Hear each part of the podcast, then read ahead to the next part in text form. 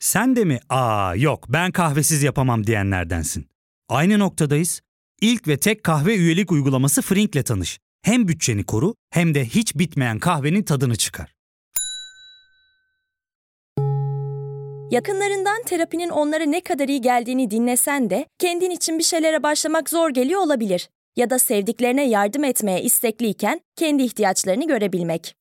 Hayvel, uzman psikologlarıyla kendi ihtiyaçlarını bulmanda sana destek olacak. Terapi yolculuğuna başlamak için detaylı bilgi bölümün açıklamalarında.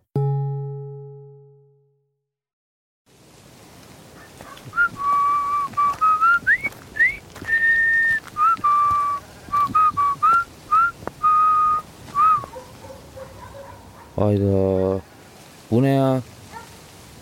Kim kazdı ki bunu yine köstebek gibi her yere eşmişler. Ağaç dikilecek mevsimdeymişiz gibi şuna bak.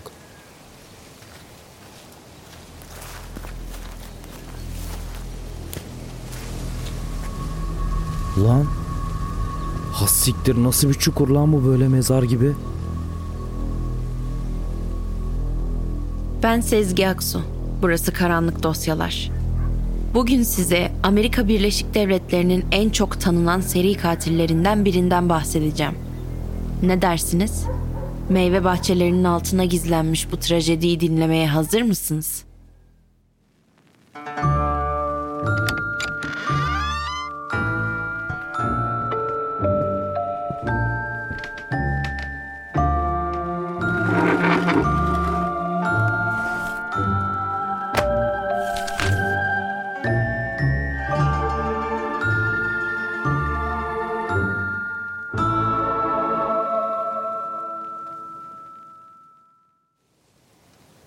19 Mayıs 1971 Kaliforniya'nın Yuba şehrinde bir çiftçi şeftali bahçesini incelerken meyve ağaçlarının arasında bir çukur olduğunu fark etti.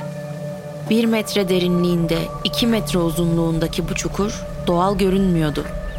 İlk bakışta bir mezarı andırıyordu. Çiftçinin kendinden habersiz bir şekilde arazisine kazılmış bu çukur içine bir kurt düşürdü. Bu olaya bir anlam verememişti. Ortalıkta ne bir ipucu vardı ne de bir iz. Çukuru bulduğu gibi bırakıp endişeli bir şekilde evine döndü. Ertesi gün bahçeye döndüğünde Hendey'in hala orada olup olmayacağını merak ediyordu. Çiftliğe döndüğünde hayrete düştü. Çukurdan hiçbir iz kalmamıştı. Sanki daha önce hiç açılmamış gibi. Çiftçi iyice endişelenmişti. Birisi kesinlikle onun mülküne izinsiz giriyordu. Üstelik bu kişi buraya bir şey, belki de bir ceset gömmüş olabilirdi. Bu işin içinde bir bit yeniği olduğunu düşündü. Hemen yetkililere haber verdi. Çiftçinin ihbarı üzerine oraya gelen olay yeri inceleme ekibi çukuru dolduran toprağı dikkatli bir şekilde temizledi. Çukurun dibine indiklerinde herkesin kanı dondu. İçinde bir ceset yatıyordu. Bu ceset yerel halk tarafından tanınan Kenneth Whitaker'dan başkası değildi. Kenneth, Yuba'nın evsizlerindendi. Karın tokluğuna bölgedeki çiftçilerin bahçelerinde çalışır, çalışmadığı zamanlarda da sokakta boş bulduğu yerde yatardı. Cesedin eşkali tespit edilebilmesine rağmen berbat durumdaydı. Kenneth'i her kim öldürmüşse ondan hırsını fena halde çıkartmıştı. Bıçaklanarak öldürülmüş gibi görünüyordu. Fakat kafasında palayla açılmış yaralar da vardı. Ceset yüzü yukarı bakacak şekilde kolları başının üzerine doğru uzatılmış bir halde gömülmüştü. Hatta üzerindeki gömlek yüzünü kapatacak kadar yukarı çekilmişti. Sanki bunu yapan katil öldürdüğü kişinin yüzüne bakmak dahi istemiyormuş gibiydi. Olay yerindeki polisler Kenneth'in üzerindekileri incelerken cebinde çıplak erkeklere ait müstehcen fotoğraflara rastladılar. Adli tıp raporuna göre Kenneth'in ölmeden önce cinsel saldırıya uğramış olduğu ortaya çıktı. Şeftali bahçesinde bulunan bu ceset tüm yuva halkını ayağa kaldırmıştı. Bölge halkı kendini tedirgin hissediyordu. Öyle ki çiftçiler gözlerini dört açmış, geceleri de bahçelerini beklemeye başlamıştı. Yuba'da küçük bir şeftali bahçesinde bulunan bu ceset tüm şehir için bir kabusun başlangıcı olacaktı. Aradan geçen birkaç haftadan sonra şehrin çeşitli yerlerindeki çiftçilerden ardı ardına ihbarlar gelmeye başladı. Artık bahçelerindeki her yükseltiye, her yumuşak toprağa daha dikkatli bakıyorlardı. Gelen ihbarlar üzerine yapılan kazılarda yaşları 45 ila 65 arasında değişen erkek cesetlerine rastlandı. Hepsinin erkek olmasının yanı sıra başka ortak noktaları da vardı. Hepsinin kafasında palayla açılmış bir yara vardı ve aynı zamanda bıçaklanmışlardı. Ayrıca tüm maktuller öldürülmeden önce tecavüze uğramışlardı. Kurbanlardan biri olan Charles Fleming, bir iş ve başını koyabileceği bir yastık bulduğu her yerde çalışan evsiz bir adamdı. Tıpkı Kenneth Whitaker gibi. Onun da kafasının arkasında palayla yapıldığı anlaşılan bir yara vardı. Katilin imzası niteliğindeki bu yara haç şeklindeydi. Olay herkesin midesini bulandırmıştı. Polis bir türlü olayın failine dair bir ipucu bulamıyordu. Ta ki Melford Sample isimli bir erkeğe ait o ceset bulunana kadar. İncelemeler sonucu anlaşıldı ki zavallı Melford da bu acımasız katilin vahşetinden payını almıştı. Onda da diğer cesetlerde bulunan izlerin aynısı vardı. Ancak bu sefer polis daha fazlasına da ulaşabilmişti. Maktulün cebinde bir kağıt bulundu. Polisi katile götürecek bir kağıt. Bu kağıdın yakınlardaki bir et pazarından alınan bir makbuz olduğu anlaşıldı. Makbuzun üzerinde ise bir isim yazılıydı. Juan Corona. Polis çok da zorlanmadan şüpheliye ulaşmayı başardı. Peki kimdi bu Juan Corona? Juan 1934 yılının Şubat ayında Meksika'da doğmuştu. Üçü üvey olmak üzere tam 12 kardeşi vardı. Yoksul bir ailede dünyaya gelen Juan'ın kendinden 11 yaş büyük abisi Natividad, yoksulluktan kaçmak için Kaliforniya'ya göçmüştü. Aile içindeki bu göç küçük Juan'ı da etkilediği için büyük Amerikan rüyasına kapılan genç, abisinden 6 yıl sonra liseyi yarıda bırakıp ABD'ye gitmişti. Üstelik abisinden daha zor bir yolla. Kaçak olarak. O zamanlar Sacramento ve Yuba'daki çiftliklerin çoğu zorlu işlerde çalıştırmak için Meksikalı işçileri kullanıyordu. Bu çiftlik sahipleri için bir ABD vatandaşını çalıştırmaktan çok daha karlıydı. Çünkü onlar için göçmen demek ucuz iş gücü demekti. Üstelik güneyden gelen bu insanlar işlerinde de epey iyilerdi. Bu da onları Amerikalıların gözünde daha da cazip kılıyordu. Bir çalışma izni olmayan Wanda, çiftliklerde bulduğu çeşitli işlerde kaçak şekilde çalışıyor, el altından aldığı nakit ödemelerle geçimini sağlıyordu. Artık bir miktar parası da olan Juan'ın hayatına birileri girmeye başlamıştı. Yuba'da tanıştığı Gabriella Hermosillo adında genç bir kadınla çıkmaya başladı. Onun açısından çok da ciddi olmayan bu ilişki, Gabriella'nın ailesi tarafından pek de öyle görülmüyordu. Genç kadının ailesinin baskıları sonucunda kaçak yollarla evlenmek zorunda kalmışlardı. Daha başından yürümeyeceği belli olan bu evlilik 3 ay içinde bitmişti. 20 yaşında evlenip boşanan Corona, hayatındaki en büyük ve onu en çok değiştiren travmayı da bu ayrılıktan bir sene sonra yaşayacaktı. Bölümümüze tam da bu noktada bir ara verelim. Döndüğümüzde Juan'ı derinden etkileyen olayı öğreneceğiz. Ya fark ettin mi? Biz en çok kahveye para harcıyoruz. Yok abi, bundan sonra günde bir. Aa, sen Frink kullanmıyor musun? Nasıl yani? Yani kahvenden kısmına gerek yok. Frink'e üye olursan aylık sadece 1200 TL'ye istediğin çeşit kahveyi istediğin kadar içebilirsin. Günlük 40 TL'ye sınırsız kahve mi yani? Çok iyiymiş. Aynen. Hatta şu anda 200 TL'lik bir indirim kodu da var. E hadi hemen indirip üye ol da bu fırsatı kaçırma. Terapiye başlamak, içinden çıkamadığın döngüleri kırmak, bazı yanlış bulduğun kararlarını değiştirmek ve kendinle beraber daha huzurlu bir yaşam inşa etmek için atabileceğin en değerli adımlardan biri. Hayvel ile yoğun yaşam tempona uyum sağlayarak online terapi seanslarını takvimine göre ayarlayabilirsin. Bini aşkın uzmandan sana en uygun terapisti seçebilir, PodB10 koduyla indirimden yararlanabilirsin. Detaylı bilgi açıklamalardaki bağlantıda.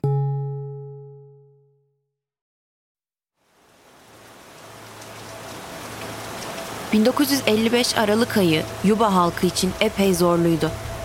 Günlerce yağan yağmurun ardından Feder Nehri'nin önündeki setlerden biri yıkıldı. Dünyanın en büyük barajlarından biri olan bu setin yıkılmasının ardından bölgeyi şiddetli bir sel basmıştı. Bu doğal afet sonucunda 38 kişi hayatını kaybetti. Sel kurbanlarının çoğu Juan gibi Meksikalı göçmenlerdi. Yaşanan felaket Juan'ı fazlasıyla etkilemişti. Herkese ölenlerin hayaletlerini gördüğünü anlatmaya başladı. Durum ciddiydi. Juan'ın kardeşleri onu bir psikiyatri servisine başvurması için zar zor ikna ettiler. Burada kendisine şiddetli paranoya ve şizofreni tanısı konuldu. Hemen hastaneye yatırılan genç adama şok tedavisi uygulandı. Hastanede geçirdiği 3 ayın ardından taburcu edilen Juan Corona, hayatına kaldığı yerden devam edemeyecekti. Bir şekilde devlet tarafından tespit edilmişti ve taburcusunun ardından Meksika'ya dönmek zorunda kalmıştı. Tedaviler yüzünden oldukça yıpranan Juan'ın Amerika rüyası hala bitmemişti. Meksika'da geçirdiği kısa bir sürenin ardından bu kez yasal olarak ABD'ye geri dönme başvurusunda bulundu. Artık İngilizcesi de gelişen Corona'nın başvurusu onaylandı ve tekrar Yuba'ya döndü. Bu sefer daha hırslı ve daha çalışkandı. Birkaç yıl sonra Juan ikinci karısı Gloria Moreno ile tanıştı ve evlendi. Çiftin bu evlilikten dört kızı dünyaya geldi. Fakat bu evlilik de ilkinden pek farklı sayılmazdı. Juan'ın ailesine karşı saldırgan ve şiddet uygulayan bir adam olduğu söyleniyordu. Dedikodulara göre bunun sebebi ise Juan'ın çifte hayat yaşamasıydı. Erkeklerle birlikte olmaktan hoşlandığına dair söylentiler vardı ve bu da karısıyla arasında tartışmalara sebep oluyordu. Zaten dengesiz bir yapıya sahip olan Wanda bu tip söylentilerin önüne geçmek için daha erkeksi görünmeye çalışıyor ve böyle anlarda kolaylıkla şiddete meyleden birine dönüşebiliyordu. Fakat ne yaparsa yapsın kimse onun heteroseksüel olduğuna inanmıyordu. Yıllarca çiftlik işçisi olarak zorlu bir işte çalıştıktan sonra Juan hayattan daha fazlasını istediğine karar vermiş ve kendi gibi göçmen işçilerle bağlantılar kurmaya başlamıştı. Bu şekilde sosyal bir ağ oluşturacak ve kendi yaptığı işleri başkasına yaptırarak onlar üstünden para kazanacaktı. Bu yüzden Yuba'da göçmen ve çiftçiler tarafından iyi tanınan bir adamdı. Fakat artık polis de onu tanıyordu. Polis Juan hakkındaki araştırmalarını ilerlettikçe adının ilk defa şiddet içeren bir suçta geçmediğini anlayacaktı. 1970 yılında kardeşine ait kafede meydana gelen bir saldırının şüphelisi haline gelmişti. Meksikalı genç bir adam, üvey abisi Natividad'ın kafesinin tuvaletinde cinsel saldırıya uğradığı ihbarında bulunmuştu. Saldırgan aynı zamanda bu gencin kafasını palayla yaralamıştı. Juan Corona en başından beri bu olayda bir şüpheliydi. Saldırı esnasında o da kafedeydi. Ancak her nedense kendisine herhangi bir suçlama yöneltilmemişti. Onun yerine saldırganın abisi Natividad olduğuna hükmedilmişti. Şiddet mağduru Juan'ın abisine dava açmış ve 250 bin dolar tazminat hakkı kazanmıştı. Natividad'ın işlemediği bir suç için bu denli yüksek bir meblağ ödemeye niyeti yoktu. Tazminatı ödememek için Meksika'ya kaçtı. İki olay arasındaki bağlantıyı bulan polis ekibi için her şey çok daha net bir hale gelmişti. Bu olayda bir seri katilin örüntüsü vardı. Kurbanlarına cinsel saldırıda bulunan ve başlarında spesifik bir yara izi bırakan bir seri katilin. 26 Mayıs 1971 günü Juan Corona meyve bahçelerinde bulunan cesetlerin faili olma şüphesiyle tutuklandı. Evinde aramalar yapan polisler adeta şok olmuşlardı. Kanıt niteliği taşıyan bir sürü şey ele geçirmişlerdi. Bir piston, bıçaklar, yakın bir zamanda kullanıldığı belli olan bir kürek ve yaklaşık 45 santimetrelik bir pala. Tüm bunların yanında evde bulunan bir defterde 34 erkeğin ismi yazmaktaydı. Erkeklerin isimlerinin karşısındaysa farklı tarihler yer almaktaydı. Bu isimlerden bazılarına ise uzun süredir ulaşılamıyordu. Bulunan bu yeni kanıtın ardından olası başka cinayetleri gün yüzüne çıkarmak için bölgede derinlemesine bir arama çalışması başlatıldı. Juan'ın bağlantıda olduğu birçok çiftlik kazıldı ve birbiriyle bağlantılı görünen 22 erkek cesedine daha ulaşıldı. 25 kişinin cinayetiyle suçlanan Juan hepsini reddetti. Karısı Juan'ın masumiyetine inanıyordu. Savcılıksa çok net bir tablo çiziyordu. Juan ikili hayat süren, öfkeli, şiddet yanlısı bir adamdı. Erkeklere ilgi duymasına rağmen bir kadınla evliydi. Göçmen işçileri işe almak için kurduğu organizasyonsa onun fantezilerini gerçekleştirmek için muazzam bir araçtı. Meksika'dan gelen işçilerin ortadan kaybolmasının kimseyi şüphelendirmeyeceğini düşünüyordu. Kurbanlarının neredeyse tümünü bu şekilde bulmuştu. Juan Corona'ya başlangıçta bir kamu avukatı atandı. Bu avukat davayı cinayetler sırasındaki zihinsel durumunu göz önünde bulundurarak savunmayı planlıyordu. Bilirkişi olarak mahkeme heyetinden birkaç psikiyatristi dahi talep etmişti.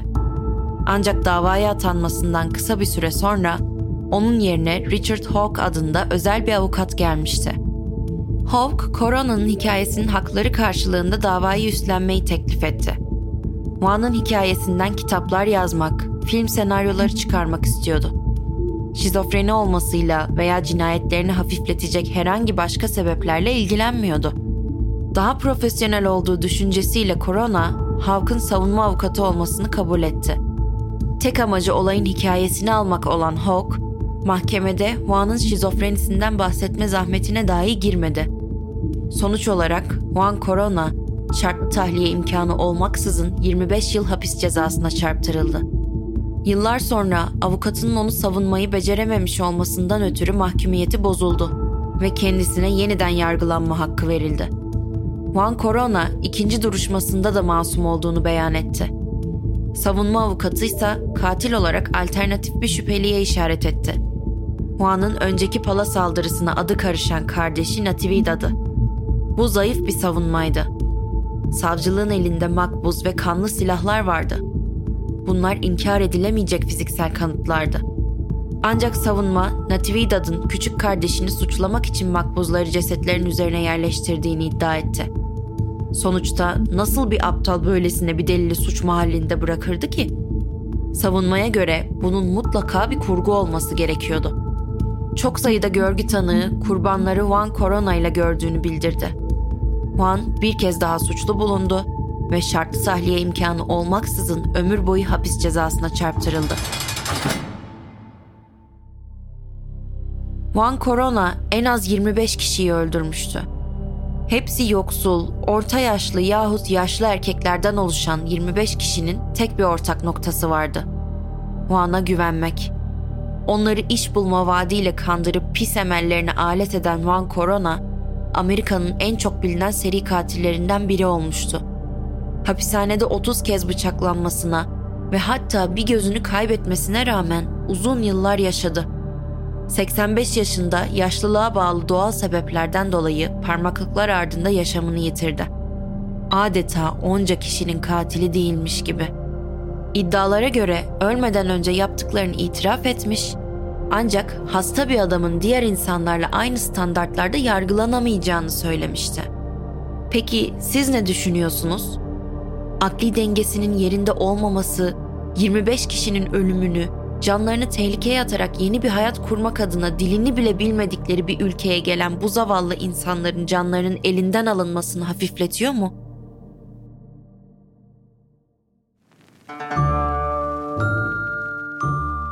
Evet, bu haftanın karanlık dosyasının da sonuna geldik. Bir sonraki karanlık dosyada görüşmek üzere. Kendinize iyi bakın. İlk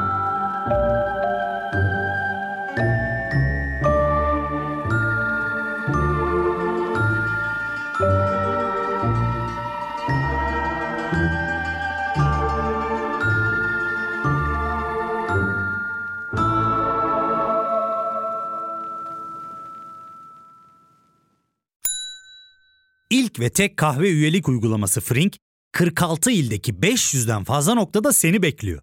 Açıklamadaki kodu girerek sana özel 200 TL'lik indirimden faydalanmayı unutma. Hadi sen de Frink üyeliğini başlat, kahven hiç bitmesin. Hem bugününe hem yarınına katacaklarıyla terapi yolculuğuna ve daha iyi hissetmeye bugün Hayvel ile başla. Açıklamadaki linkten Hayvel'i indir, ücretsiz tanışma görüşmelerinin ardından bütçene uygun seans paketini seç ve terapi yolculuğuna başla.